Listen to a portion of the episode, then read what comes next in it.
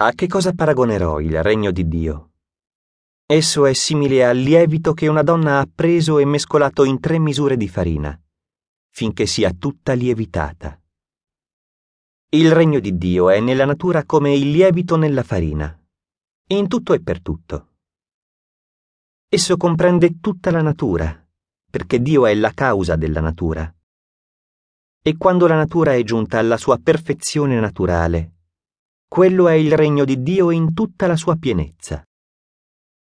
Se Dio è la mente della natura, allora non ci può essere espressione più perfetta di Dio che nella naturalezza della natura.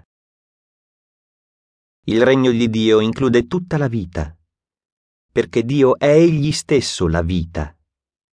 E quando la vita è vissuta in un modo perfettamente naturale, quello è il regno di Dio in tutta la sua pienezza perché non ci può essere migliore espressione di Dio che la vita della natura nella sua piena e completa vita naturale. Questo ci porta alla domanda. In che modo la vita può essere vissuta in modo naturale?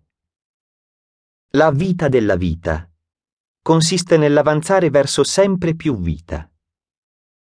Lascia cadere un seme nel centro di un campo.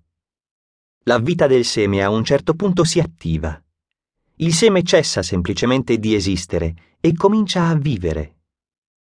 Presto genera una pianta e da essa nuovi fiori ricolmi di 30, 60 o 100 altri semi, ognuno di essi contenente tanta vita quanta ne conteneva il primo seme. Questi semi a loro volta cadono nel campo e a loro volta cominciano a vivere, e col tempo ci saranno milioni di semi nel campo ognuno dei quali conterrà tanta vita quanta ne conteneva il primo seme. La vita del primo seme, per il semplice fatto di vivere, è cresciuta di un milione di volte. La vita della vita consiste nella continua crescita di vita. Non c'è altro modo di vivere. Questa necessità di vita per incremento, per continua crescita, è la causa di ciò che conosciamo come evoluzione. Non esiste qualcosa come l'evoluzione nel mondo minerale. I minerali non avanzano o progrediscono. Il piombo non evolve in stagno, lo stagno in ferro, il ferro in argento, l'argento in oro e così via. L'evoluzione si trova solo nelle forme organiche di vita ed è causata dalla naturale necessità della vita di trovare più piena espressione. La vita su questa terra è iniziata senza dubbio da una singola cellula. Ma la singola cellula non poteva dare sufficiente espressione di vita. Così formò un organismo bicellulare. Poi si formarono organismi pluricellulari. Poi si formarono i vertebrati, i mammiferi e infine l'uomo.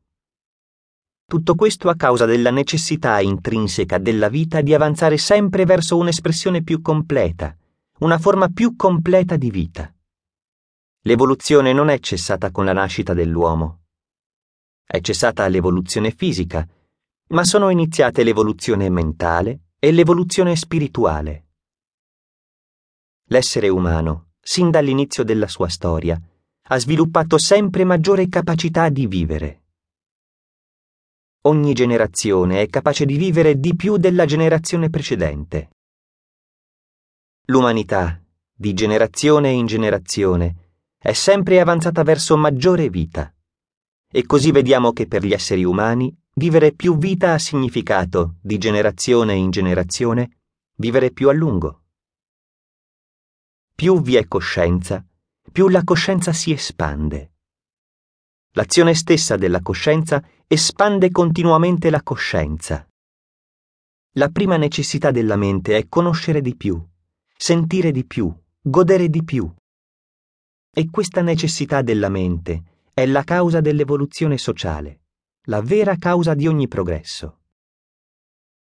Se consideriamo la vita cosciente, come dobbiamo considerare, la più alta espressione di Dio, o della mente della natura, allora lo scopo di tutte le cose deve essere quello di favorire lo sviluppo della vita cosciente. E se l'essere umano è la più alta forma di vita cosciente, e lo è, allora l'obiettivo